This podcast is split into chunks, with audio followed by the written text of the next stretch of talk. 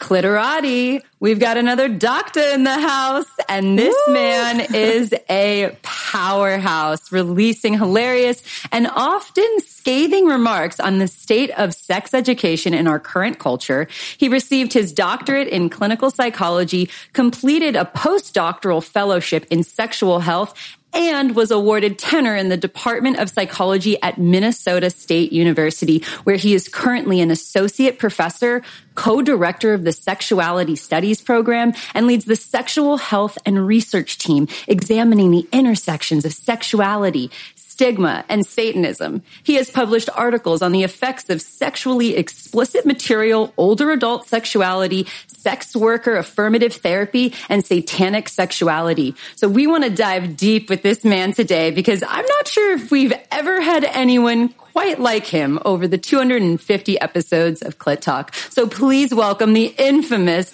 Dr. Eric Sprankle. Woo! Yeah! So much to unpack. Katie, this is the most turned on I've ever seen Katie for a guest, by the way. I'm so excited. Well, everyone I'm getting my sex educator certification right now, which we talked about, and everyone in my SAR, my sexual attitude reassessment, was raving about you. So I was like, let's get him on the show. So I'm super excited. Katie was like, dream guest, see if he'll come on. And he did. So. Yeah. So I want to dive right in, because much of your messaging on social media revolves around your research and satirical commentary, which is hilarious, by the way, on the relationship between Satanism, stigma, mental health, and sexuality. So can you kind of like unpack that, like introduce that message to our listeners and unpack it for us a little bit? Sure. I mean, I think the overall mission of anything that I put out there on social media or in my writings right now, or even my academic work with my research or my classes, kind of like the theme that connects all of it is essentially just unapologetically challenging the status quo as it relates to sexuality and our sexually repressive culture. So that comes at a lot of different angles, a lot of different topics. I have a lot of different targets, sometimes on the individual level, more so on the systemic level of just individuals or systems that try to police or control our sexuality in very archaic or pseudoscientific ways. And that's essentially just my mission statement, is to slowly chisel away at some of those systems and individuals. I love that. And so you don't practice one-on-one anymore, right? You just... Correct, yeah. So when you talking about purity culture, like what would your advice be to people or findings from your research, people who are struggling to overcome religious trauma and shame, sexual shame, who are really impacted by this universal purity culture that that you're so passionate about them? Demystifying for everyone. Yeah, I would say like two things are important to kind of start that process. And this is me just giving advice. This isn't like therapeutic advice, because that will look differently on an individual level and processing. You know, if there was actual, you know, traumatic experiences, that would take a different, that would require a different approach on the therapeutic level. So this is just kind of some broad guidance. So two things to keep in mind. One is that just understand and acknowledge that you've been lied to essentially your whole life about sexuality, especially from people that you've respected and trusted and people in authority positions. So everything that your youth pastor has said about sex is likely a lie. And you can speculate whether or not that was malicious lying, manipulative lying, or it's just based in their own ignorance. But nonetheless, what they were saying about sexuality is just not true, or it's a partial truth that's wrapped up into misinformation or something like that. So anytime you hear sexuality messages, it should come with a certain degree of skepticism, especially reflecting back on the messages that you received growing up. We have to be skeptical about everything that we've heard, because more than likely, the accuracy is not the greatest in that message. And it's just kind of wrapped up in more of a moral value-based kind of message than anything factual or scientifically or medically grounded. So I love this so much, because I'm in the process of reading The Fifth Agreement right now. My dad like sent me a copy. He's like, I wanted to get you this book. And The Fifth Agreement is be skeptical and listen. Because words are lies. Because basically consider everything you've been told. And this is so true and reflected in what you're sharing is, you know, it is not the truth. And we need to come at that and question it. question what this knowledge that has been sort of programmed into us since we're little beings. Yeah. Yeah, absolutely. And the second part about that would be, and this doesn't happen overnight, but ultimately a goal would be to surround yourself more with individuals, a support system, friends, family members that share common sex-positive values as you are developing for yourself. And again, because that's a process. It's not like you're dropping your entire social network overnight, because that can have some detrimental effects on your sense of support, even if it's coming from people that maybe aren't the greatest for you anymore, that you've outgrown.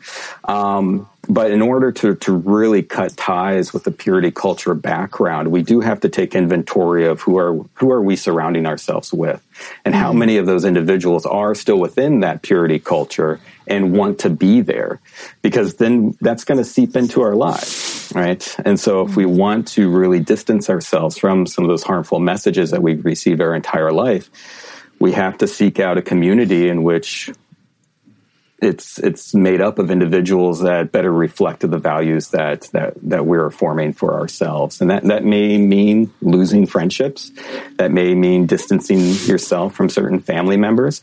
And that's a process, and that's going to be difficult. But ultimately, you have to view relationships as fluid. And sometimes you're just going to outgrow relationships because your values don't align anymore. And that doesn't mean that you can't be friends with somebody that has different values. Of course, we can differentiate. You know, we don't have to be carbon copies of everybody that we surround ourselves with. So it's more on an individual level of, like, does this person in my life carry an influence around me that I'm trying to get away from? And if that's the case, then maybe some more distance needs to be created and then replaced with individuals that do foster and facilitate the type of values and life and interests and behaviors that we are aspiring to get toward. Yeah, we talk about that a lot, like really setting value-based boundaries for yourself. And I've definitely lost friends over this conversation, and, you know, in the moment, it seems like a loss, but I do have to be honest, like the gaps are filled in with, when they're filled in with like-minded people, you do feel more like yourself. Absolutely. Mm-hmm. Yeah. Mm-hmm. Yeah, that's so great. And setting those boundaries and really having those, like, just identifying that everything you've heard is probably a lie. And I know. For yourself. And, like, I love that you said that. You're like... That's a lot for an individual, but it's so true. And then my other question, and this kind of goes with the purity culture. So, like, what are some ways that you work with clients who are convinced that they have, like, a sex or a porn addiction because beliefs about self-pleasure are immoral in some way? Like, how do you actually gauge that? Yeah, so I would look at it and just acknowledge and have the person also acknowledge and see what's going on, that essentially this is a self-fulfilling prophecy. So if we think about that, we're holding attitudes that say masturbation is unhealthy, it's immoral, it's sinful, you know, it's bad for me, whatever the case may be, but they are masturbating regardless, and then they feel distress afterwards because they did something that they don't want to be doing, that goes against their values, or they think it's bad for them. And then that feeling afterwards, that bad feeling afterwards, just reinforces and validates that belief that this is harmful for me, right? So that's a self-fulfilling prophecy, because if you had different attitudes, if you had the belief that masturbation is perfectly fine, it's just a momentary behavior that feels good, a variety of motivations why to engage in that behavior at a particular time, and then you move on with your life, you're not going to feel distressed by it. And so it doesn't create a problem for the person. So the first step is to recognize that this is kind of a cycle of attitudes and behaviors not aligning. And if there is better alignment, then there would be better mental health outcomes. Right. Now, where it becomes a problem, kind of a stuck point, is if it's easy if the beliefs are grounded just in some pseudoscientific misinformation or myths that they may have heard, right? So thinking that masturbation is harmful because you lose testosterone, or it's going to have some other negative impact on your physical self, right? Approach to that is just education and realizing that, you know, what you've heard is just, you know, a flat out lie, or it's just kind of a misrepresentation of what the data actually say. So that can be easily resolved through education. It's a little bit more of a stuck point if the prohibitive attitudes against masturbation are more theologically grounded, religiously grounded, that they think masturbation is a sin. Mm-hmm. Then it's up against a religious belief that I shouldn't be engaging in this behavior because I may go to hell if I do, right? And so if they still engage in that behavior, then they're going to feel out of control. They're going to feel like they have zero willpower. They are swearing that they're not going to do this anymore or cut back, but they can't. They keep doing it. So this is where they start believing that they're addicted to porn or to masturbation or other types of sexual behavior because this feeling of out of control. But it's the feeling of out of control, less about the number of times that they're actually doing something. That actually has poor predictive value in terms of when a sexual behavior becomes an actual problem for somebody. It's more about this belief, I shouldn't be doing this, but I'm doing it anyways. Regardless if it's just a frequency of like once a week, they can still feel like an addict, an out of control person, somebody who's, you know, addicted to this behavior because it's something that they don't want to be doing at all. And if it's for religious reasons, a good reframing, because they'll come into therapy thinking that they have a sex problem, right? That they're a sex addict. Right. It's a self-label. Mm. But they don't have a problem with sex. It's not an issue with their sexuality. The issue is with their religious beliefs. That's what the actual crisis is about, because they have beliefs that are so rigid that it's unrealistic for them. And so to frame it more as this is a problem with your faith, a problem with your religion, more so than it is about sex, that can start having them at least critically examine where these negative beliefs are coming from and possibly reconcile this difference between your masturbation beliefs and your masturbation behaviors.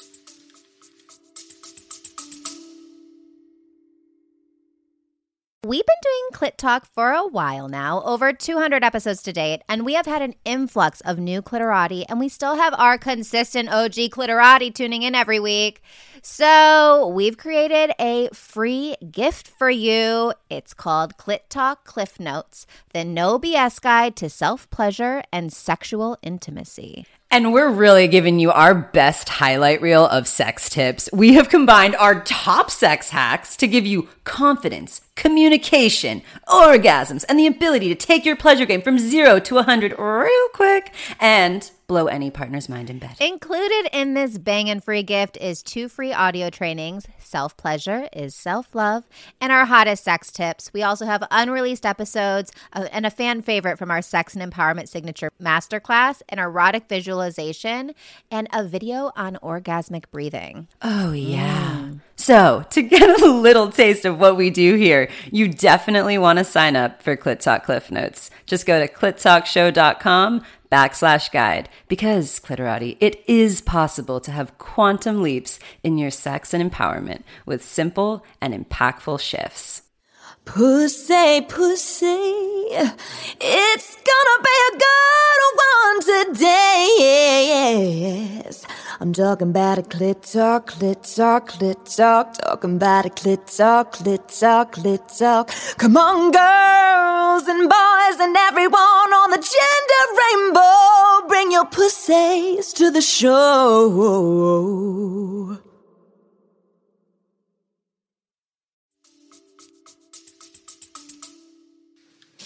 Yeah, and even if they're not actually following through, like just thinking about it can create the shame. I mean, it's like a shame spiral. Like even if they're thinking about it, and the more that they resist doing it, the more they want to. And then it's like, these are actually just natural urges, and it's just biologically normal to want to. Yeah, people are horny. It's normal. Yeah. Oh my gosh. Yeah. Because I grew up Catholic, and I was a 32-year-old woman who didn't even know that women masturbated, and it had never been talked to me about it at all. So Clit Talk has been like hugely instrumental in my sexual liberation. So I don't know if it was so much from, I don't really remember anyone talking about it, but I definitely I think no one talked about it. So that led to having no sort of real connection with my body or real language or ability to really protect myself when I did enter sexual spaces as a teen, you know? Mm-hmm. So I think this is such an important conversation to be talking about, especially with people who grew up really religious. And what started your interest in like this theological impacts on sexuality initially? Yeah, just examining where kind of like some of the origin stories of our sexual repressive culture, and oftentimes the road led back to religious beliefs, specifically Christianity, in this country. And so recognizing that's certainly one of the pillars that support essentially sexual conservatism.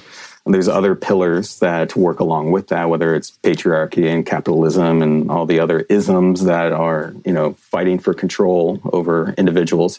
But certainly Christianity is a strong pillar in that, because it has that spiritual aspect to it of like, it's not just don't do this because it's bad for your body. It's don't do this because you're going to burn in hell for eternity. Right? That lands a little bit harder. Yeah.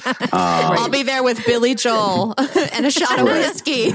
Oh, I was just thinking the same thing. I'm like, okay, you know what? I'm also, I grew up Jewish, and it was watching lesbian scissoring porn shamelessly at a very young age, and enrolling all of my friends to watch it with me. Yes. So I will be there in hell with you. Apparently. Me and Madison will be throwing a sex party in hell, and you're all invited. You can come if you want. Like, yeah. Come and party with us. So. That's so funny. So we talk about, we get a lot of questions from our listeners about communication and their relationships. And a lot of them do argue over porn. And I found this quote from you. It's that it's a lot easier for couples to argue about porn use than it is to have a vulnerable conversation about sexual desire discrepancy, relational boundaries, insecurities, coping mechanisms, and the role of masturbation in the relationship, and why one partner is aroused by pirates.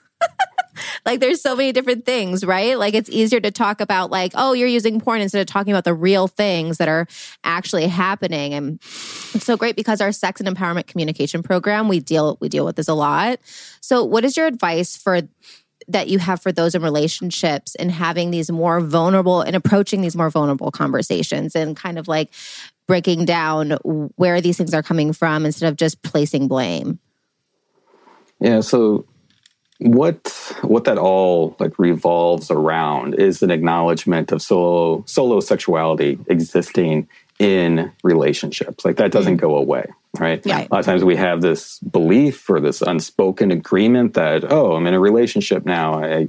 I don't need to masturbate anymore. I don't need to look at porn. Why would I? Because I have a sexual partner. And that's really thinking that masturbation is always just like this secondary behavior, this less than that can just be replaced with partnered sexual behavior, that is just kind of waiting out for the real thing, as opposed to recognizing and kind of respecting that it's its own sexual behavior and that can exist regardless of your relationship status. So it's having a conversation, and I think starting with when you're in a relationship of what does solo sexuality still look like now that we're partnered, and realizing that it does exist and that it doesn't have to be viewed as a threat to the relationship, that just because your partner masturbates does not mean that they are unsatisfied in their relationship, that they are trying to find some type of compensation for a need that's not being met. That certainly can be the case, but that doesn't mean that the relationship is, threatened by it. I mean, that right. can be a role of masturbation, and specifically like porn use or fantasy is to get a need met that's currently not in the relationship, but that doesn't mean that that's going to take that person away from the relationship so they can pursue right. this fantasy, right? It's being met in that fantasy within the solo sexuality world. And then they still exist perfectly healthily in their partnered relationship. And so I the tweet that you quoted about kind of, fighting about pirates, you know, I have a hard time believing that any relationship has ended because somebody just wanted to pursue pirate porn over their current relationship. I shouldn't say that doesn't exist. Maybe somebody was unsatisfied with the lack of eye patches or something. But the point of that is to recognize that when we see our partner's browser history, that can spike insecurity of like, well, does this mean I need to start dressing up as a pirate now? Do we need to get a parrot? Like, what is this about? Like, this is clearly fulfilling a need that I'm not providing. And it doesn't have to mean anything. It doesn't even have to involve you whatsoever. This is their solo sexuality, and you have your partner's sexuality. And there can be overlap. There can be crossover, right? But it doesn't have to be, right? It's no different than, like, I can really enjoy just, you know, going through the drive-thru at Wendy's and eating in the parking lot, you know, a sandwich and fries, and that would be totally satisfying for me. Does that mean that that's taking away from an experience of enjoying a nice dinner with my wife? Absolutely not. The two aren't comparable, but they're meeting needs in that moment that the other person or the other behaviors cannot. And so I think having couples start with the acknowledgement of I'm still an individual sexual being now that I am in a partnered relationship. So what does my individual sexuality still look like now that I'm coupled? And being open and honest with that, because from my clinical experience, the problems that couples came in with, it may have looked on the surface like it was a porn problem. I'll gender this because it was typically like a heterosexual couple, and the husband got caught with porn. The wife found the browser history, and that created a conflict, feelings of betrayal, things like that. And they entered therapy believing that this person was a sex addict or a porn addict. And over the course of therapy, it becomes less and less about the porn and more so about the secrecy and the violation of trust and the betrayal. So if all of that was out in the open at the beginning, then there was no secrecy. There was no like trying to go into like a private mode or delete browser history or stuff like that. There is an acknowledgement and a respect of, hey, I'm still an individual in this relationship. These are my individual sexual needs that I can get met within still the boundaries of the relationship and whatever that looks like. And that needs to be a conversation of where do we put this boundary. And even monogamous couples need to have that conversation because, you know, there can be disagreements over whether or not it's appropriate for one partner to look at porn. And I'm not putting a value statement on saying like one way is better than the other. You just have to be in agreement with that. And if you are in a relationship with somebody that says like, absolutely not, I do not want you masturbating or not want you looking at porn, no sex toys whatsoever. Like, there's nothing really inherently wrong with that as long as the other person shares those values. But if they don't share those values, then that could be a serious problem for the relationship. And they need to be open and honest about that because that will, if you're not 100% on board with those values, then that can lead to the secrecy, and that's going to lead to problems in the long run. Oof, I cannot imagine a relationship like that. Right. Personally. I mean, there's nothing like worse for a relationship than like shame, right? And like this hits so home for me because when I first met my now husband, which by the way, we're selling our 5-year wedding anniversary tomorrow. We've been together for 8 years. Thank you so much. It's like really so exciting to celebrate. It's like the first year where I'm like, we really should fucking celebrate. We love each other so much. We've been through it. We went through it, all the counseling. Like, yes, let's celebrate that love. But nonetheless, when I first met him, I was a closeted queer woman married to a straight man. And 4 years into that relationship, I could not speak to my husband without the bitchiest tone. Like I was just fundamentally resentful of him and I didn't know why. I then discovered 6 months after starting Clit Talk that it's because I'm not expressing my individual sexuality, as you so beautifully coined, inside of this relationship. And fortunately for me, my partner was all about supporting me on this self-exploration that I went on, allowed me the space to have a relationship with another woman for the first year of our marriage. And that I got to journey safely and journey well in that. And here we are like 5 years later. But if it was a value difference, you know, it could have been a deal breaker for him. And he could have been like, well, I thought I was marrying a straight woman and we were going to be monogamous forever. And this no longer works for me. But luckily in my instance, his value for self-growth superseded his own expectations of what he thought his relationship would look like. And he was way more curious in growing with me and like becoming more of who he, like just that personal discovery for himself. But I imagine that in some relationships, that would look like the other person being like, this is a no for me. This is a deal breaker. Yeah. We're complete. Mm-hmm.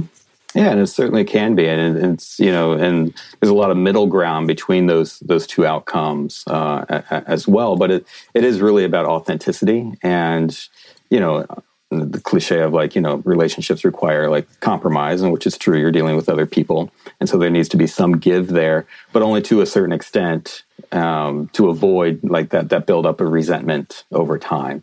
And so what is your authentic self, still giving into some compromises that you're willing to compromise on in a relationship? And that's going to look different for every couple. Some are going to maintain monogamy and have like various definitions of what those boundaries look like within monogamy. Others, it's the best fit to open up that relationship into a more of a non-monogamous sphere and put boundaries around it within that non-monogamous kind of space. But, you know, there's no, you know, blueprint that everybody can follow. It's so unique, and it just requires everyone to be very, very honest of what their values are, what they need, and hopefully it aligns with your partner. And if it doesn't, acknowledging that and, you know, is it a deal breaker, kind of a lack of alignment, or is this something that can be worked on over time? Again, it's very individual, but at least to know that it may just not be a good fit once all this authenticity comes to the surface. And that's how I always approach couples therapy. It's a little unorthodox from what I hear from like traditionally trained couples therapists coming out of more of like marriage and family therapy programs, of where the focus is on to increase the health of the relationship. As a clinical psychologist, I focused more on the individual health, and ideally that each individual in the couple would grow individually and increase their own health. And ideally, right, the relationship would become stronger as a result. But I would tell them up front, like with health increasing both on an individual level, that may get to the point where you realize the healthiest decision is not to be in a relationship with one another. And that's a transition, and that can be difficult, that can be stressful, and that can be sad. And however, it's in the healthiest direction for both of you. Wow. Yeah, that's intense. It's so true though, right? Like if you lose your individualism inside of a relationship, like it's just like you're going to be miserable. And I do notice like the more I actually am in counseling right now with my partner, and the more secure I am, the more independent we become, which is great, you know, and then when we come together, and I do find like, you know, it's important not to lose that in a relationship. Mm-hmm. Absolutely. Yeah, I feel like this should be a conversation before anyone gets married, because no one talked to me about like, because I did think when I got married, oh, you don't masturbate anymore. Like you don't have your own individual sexuality. I never like thought about it, but that was definitely messages of like, oh, they're masturbating. Oh, that's bad kind of thing. This, you know? Yeah, this should be the premarital counseling that everybody gets for sure. You know, you take all these classes before you have babies. There needs to be classes like this before you get married and have these types of questions. Or even before you date. They should just have like a list on dating profiles. Like these are my deal breakers. That's the app that needs to be created. Yeah, instead of like I like long walks on the beach, it's like these are my values and these are my fuck yeses and these are my deal breakers. I like sex toys and sex parties in hell. Oh my gosh. So good. So we talk a lot here about how our upcoming generations are so fluid. And I'm from Cleveland, Ohio, and we live in California. It kind of feels like we're in a bubble here a lot. So I just wanted to get your opinion, because I know you've done a lot of research on marginalized sexual identities over the years. And so what do you think? Are we moving the needle forward? Are you seeing progress in this upcoming generation of kids? Or is all that information out there, it kind of seems like a big mess sometimes? Yeah, unfortunately, I don't know what kind of research has been done on this from like a more of a sociological perspective that I'm ignorant about. So it's just from my own observations, which isn't the greatest, because I deal, you know, with adults. The youngest, you know, people that I see are college level you know, students, so early 20s.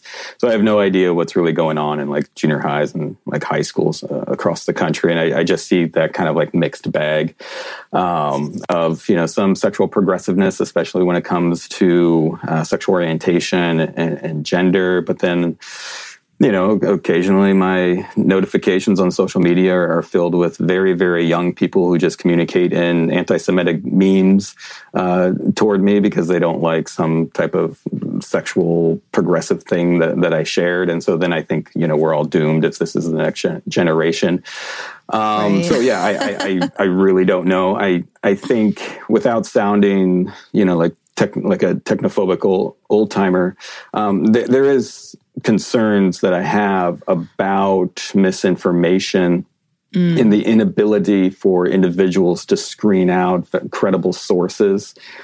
And this kind of social media environment in which, on the one hand, like really brought democracy to like speech, that we all have access to the same platforms, you know, regardless of, you know, positions of power. You know, we're all on like Twitter together or something like that. It has become in a lot of ways the, you know, a digital town square. Right. But the downside of that is everybody's opinion on there is taken at like equal value.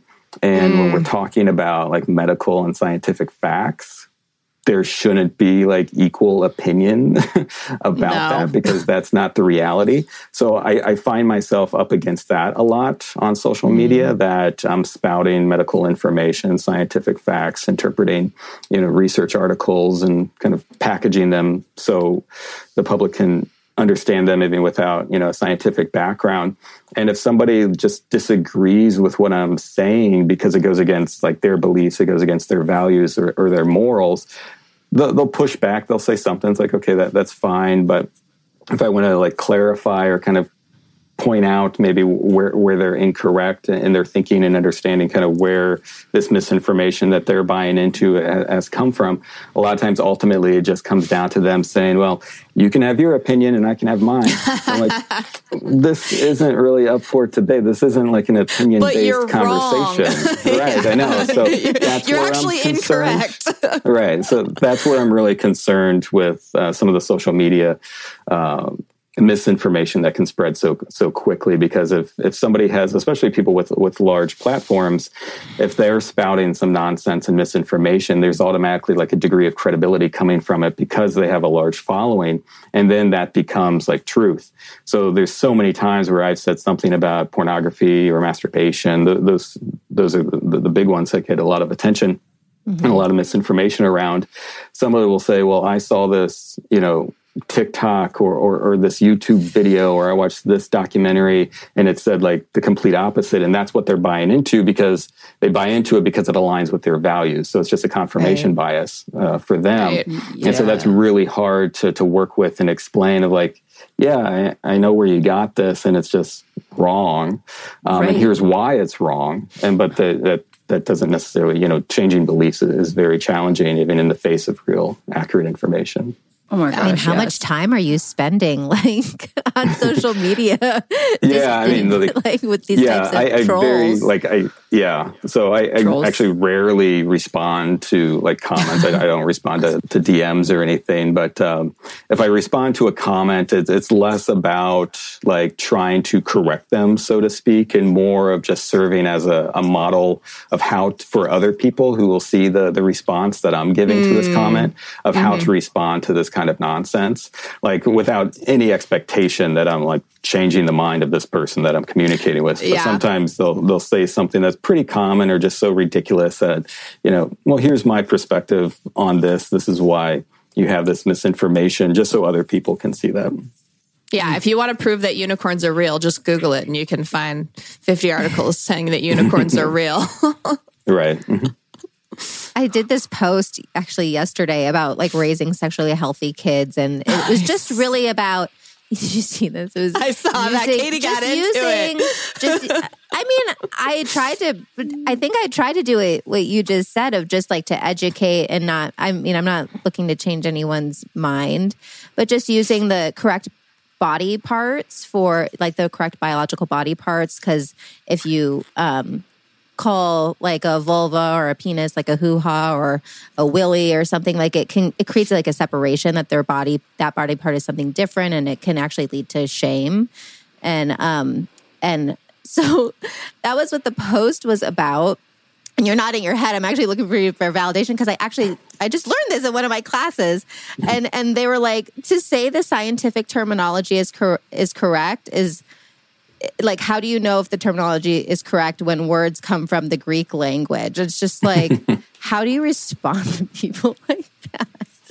Yeah, so you don't. I mean, you don't, right? Yeah, because it's like trying to explain evolution to somebody who is a diehard creationist, right? Right. So if somebody believes that the Earth on is Facebook 6,000, right? If somebody believes that the Earth is 6,000 years old and humans rode dinosaurs and stuff like that, it's like no, you can't have a conversation, especially about evolution, with them. They're at a kid's table. and so similarly here, I mean, if they're getting that like nitpicky about something, they're not having a conversation in good faith. They're just expressing their discomfort and trying to look at, like, in their mind, what they think are intellectual arguments against yours. And so, yeah. It's so funny because I read this whole exchange that Katie had with this person at the end. Their last comment was, well, the scientific words just sound dirty to me. I'm like, so that's your problem. Like, right, exactly. Just admit it. Yeah, what I have certainly found out and what has allowed me to like take very nasty, nasty comments that I receive on social media, sometimes less personal, is that it's all a projection of a person's own stuff that they're going through. Like, they're uncomfortable with something. They have insecurities about something. They had a relationship in which they felt porn destroyed it because they weren't open about, talking about boundaries or their feelings about porn. Their partner was secretive about it. It's less about what I'm saying and more about their own shit coming to the table and projecting it into my comments. I mean, isn't that just life? We're talking, like, literally as we're talking about this, I don't know if you guys are Megan Thee Stallion fans, but she has a music video called Pussy Talk. And like the beginning of it is this senator who's like privately masturbating in his office. And then these girls just basically twerk on him and smother them with their booties. And it's a full circle. At the end, they like turn his mouth into a vulva, and it's just, check it out. Megan Thee Stallion. All Pussy right. Talk music video. Yes, she just paid for us to sponsor that. No, just kidding. Right. That would be cool though. That we just like name drop. Yeah. So still on the, I do want to ask one more question about like the kids right now, because I'm a mom. I'm like pregnant right now with my second kid. So what do you think that? What's your opinion on the impact of Florida's GOP controlled the HB 1557, the parental guide? Rights in education that's been dubbed like the Don't Say Gay bill, because it seeks to ban discussion of gender and sexuality issues in younger students. What's your opinion on that? What impact, negative? I mean, I think they're mostly negative, but do you see that being in younger kids growing up in this particular part of the country, and how that can actually spread to all throughout our country? Yeah, I mean, that certainly is not going to bring anything positive to the table, those bills. No. What's interesting is that has been the status quo, up until this point, right? It's like a law wasn't necessary for those conversations to be actively avoided or shunned or punished in public schools. But now that, it's becoming more common and more accepting to have these conversations about identity and sexual orientation and right. gender, this is just a reactionary. It's reactionary politics. It's people trying to hang on to the status quo, and they're doing so in desperate ways. And they're pandering to, I mean, it's Ron DeSantis. I mean, it's pandering to a base that's idiotic, but it's an idiotic base that votes, right? And so this is what keeps people in power, right? And they're also the loudest, right? Even if they are statistically a minority in this country, they're the ones screaming at school board meetings, right, over the past couple of years about masks, and now it's about concerns that there are groomers, in elementary school because a teacher acknowledged that they're married to somebody of their same gender, right? And so it's ridiculous, it's emotional, it's reactive, and they get attention and they get catered to because they are having a tantrum. right? And it's easier for these school boards and other people in positions of power just to try to calm them down. And then by calming them down, they make concessions to them. And that just empowers them even more. They're getting what they want. And so I think fighting against these reactionaries, fighting against these toddlers who are having these tantrums in these public spaces is to be comfortable being called names, being comfortable enough to be yelled at, to be accused of things that you know that you're not, because they're just name calling the things like groomer and stuff like that, those ridiculous things. To be able to tolerate that, it's going to hurt. It's uncomfortable. You know, I've been certainly called every name imaginable. But that doesn't have to mean that you have to change your behavior to cater to that nonsense, to cater to that irrationality, to cater to that tantrum that these adults are having. That's reactionary politics. They're trying to get what they want. It's a desperate attempt. They feel cornered. They're losing power, whatever is going on in their mind. It's important for those in decision-making positions of power to essentially hold the line, so to speak, and not allow these this very loud, tantrumy, vocal minority to dictate public policy. Yeah, I love the and so well said. I love the way you give no fucks so much. Like I need more of that in my life. Yeah. Well, that's the paradox. Because I give a lot of fucks. Yeah, right? Exactly. You give the right fucks. Right, but no, like with even people that hate me, right? So some random person will send me like a death threat, and I'm like, oh my goodness, why is this person so upset with me, right? That's like personally upsetting. I mean, like the threat of violence aside, it's like, oh, I upset somebody. I don't want to do that. I don't strive to just be like, you know, poking people. But when we're dealing with sexuality, people are going to get upset because it's polarizing. And so it's creating a lot of discomfort in me, but just kind of what I was saying for people in positions of decision-making power and authority that don't allow those feelings, that discomfort, to change your behavior if you're engaging in behavior that you believe is just and on the right path. Yeah, it reminds, so one of our mentors, Regina Tomashar, I don't know if you're familiar with her, she, when the Roe vs. Wade came out, she had she posted a video on her Instagram, pure emotional reaction, something she calls swamping, and Ben Shapiro and some other guy you took her reaction and were making fun of her, and the whole thing went viral. Really? And this just happened. And so she had the best response. She did a video back to them and she's like, hey, let's have a conversation. And thanks for making my video go viral. And she's like, you guys are naughty. And it was the best. I feel like she really embodied what you're talking about and in the right way. God. And I think that it's because I was like, oh my God, if someone did that to me, I'd be so embarrassed. But just hearing you say you've got to, if you're going to take a stand for something, you've got to be okay with people coming at you for it, and just be with that and still keep taking the actions that you believe to be the right ones. And I just think that's really good life advice. Yeah, and to look at it conversely too, right? So if you're pissing off Ben Shapiro, that should be an indication that you're doing something pretty good, right? Exactly. Because I don't want to say something relating to sexuality and sexual politics and sexual health and freedom, and Ben Shapiro is seen and be like, I agree with that. Yeah, that seems like that. No, yeah, stance, I do, right? We don't always agreeing with us. Right, that could show that I'm a little bit off of my mission. So that's another way to look at it. Ben Shapiro, the whole right-wing media ecosystem that feeds into one another. Yeah. I know several years back, Tucker Carlson was doing a little bit of a hit piece on me, and that just created this flood of hate in my inbox, voicemail, people were writing letters to my work address and all this stuff, right? Ultimately, it increased my visibility. And thank you. Right. And people like Tucker Carlson and Ben Shapiro, they don't give a shit about what they're actually saying, right? They're not pet causes for them. This is just something that they know. Again, like DeSantis, they're pandering to an idiotic base that gets all worked up about things.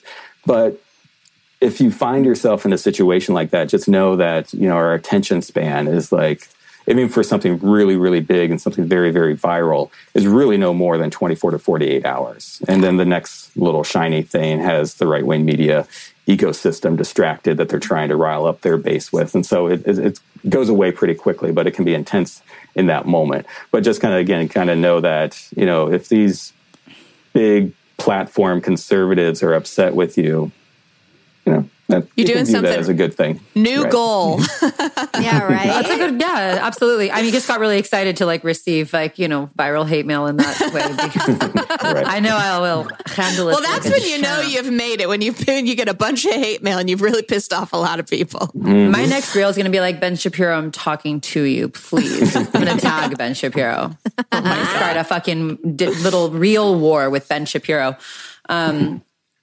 Such an illuminating conversation. I'm sitting here like so grateful that we got to have this conversation with you. It's kind of wild that we just are for the first time in 5 years. Like, I feel like we're peoples, you know? I'm like, whoa, this is so fun. And I just love the context that you carry with this, and you can feel it, you can see it looking at you. You embody this conversation. And it's just like, of course, to all your success, like who you're being in the world is much needed. And if I can just say on the record, super sexy. And I'm so grateful for the that you are, you know, using your platform to just keep going, you know, and then it does take that confidence that you think that you really embody, that knowingness, that trust in yourself, that you're doing. You're living your truth, and you're sharing your authentic truth in your message. So incredibly, like we could all take notes from you. Yeah, and regard. I think it comes because you're so educated, right? So like the biggest issue I see is like the lack of sex education or comprehensive sex education. There's still 15 states that do not require medically accurate sex education for kids. I know, so mind-boggling. And then, so there's been the reintroduction of the Safe Sex Workers Study Act in March, and it's important because communities like us who are being impacted by censorship of sexual speech and content, including comprehensive medically accurate sex education. So, what's your opinion on that? And like, what can we do to really elevate the sex education on a more like legal kind of more impactful arena? Do you have any solutions or like ideas? Yeah, unfortunately in the United States, right, it's so fragmented. You know, the federal Department of Education is one of the weakest departments at the federal level. They have very, very few mandates, you know, at best as when it comes down to like sexuality education, it's just how much abstinence only funding gets during a particular like presidency or something. Which but leads to more pregnancies. Yeah. Right. Right. So it's really at the state issue and even more so at the individual district level. And so to become active at that district level to see what are the sex ed requirements within the school district in which you live. Can you see the curricula? Who's teaching it? And even beyond just established curricula, whether it exists or not. Who's being invited for, you know, assemblies, because a lot of times that's how abstinence only proselytizing from religious groups gets into public schools. It's through like some ridiculous assembly that's guised under sexual health, but it's just purity messaging coming from like a youth pastor.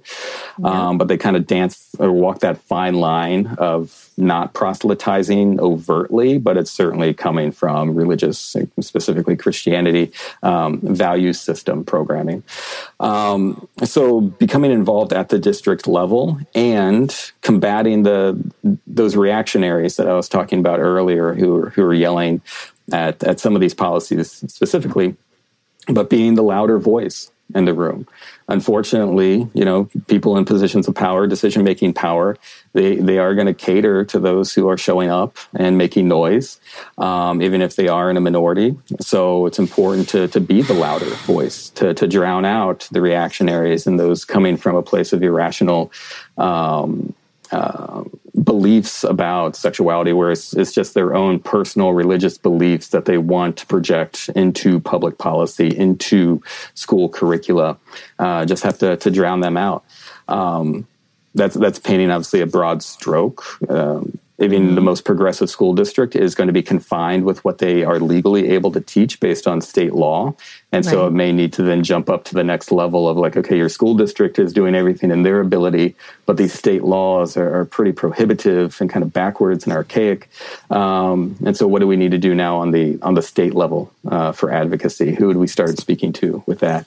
And any type of advocacy working within the system that's been effective for me, it is, you really have to keep it local. So no one's going to care about you if you're coming from like an out of state. Like for me, from Minnesota, I can't go down to Florida and advocate for better sex ed there. Like that, nobody...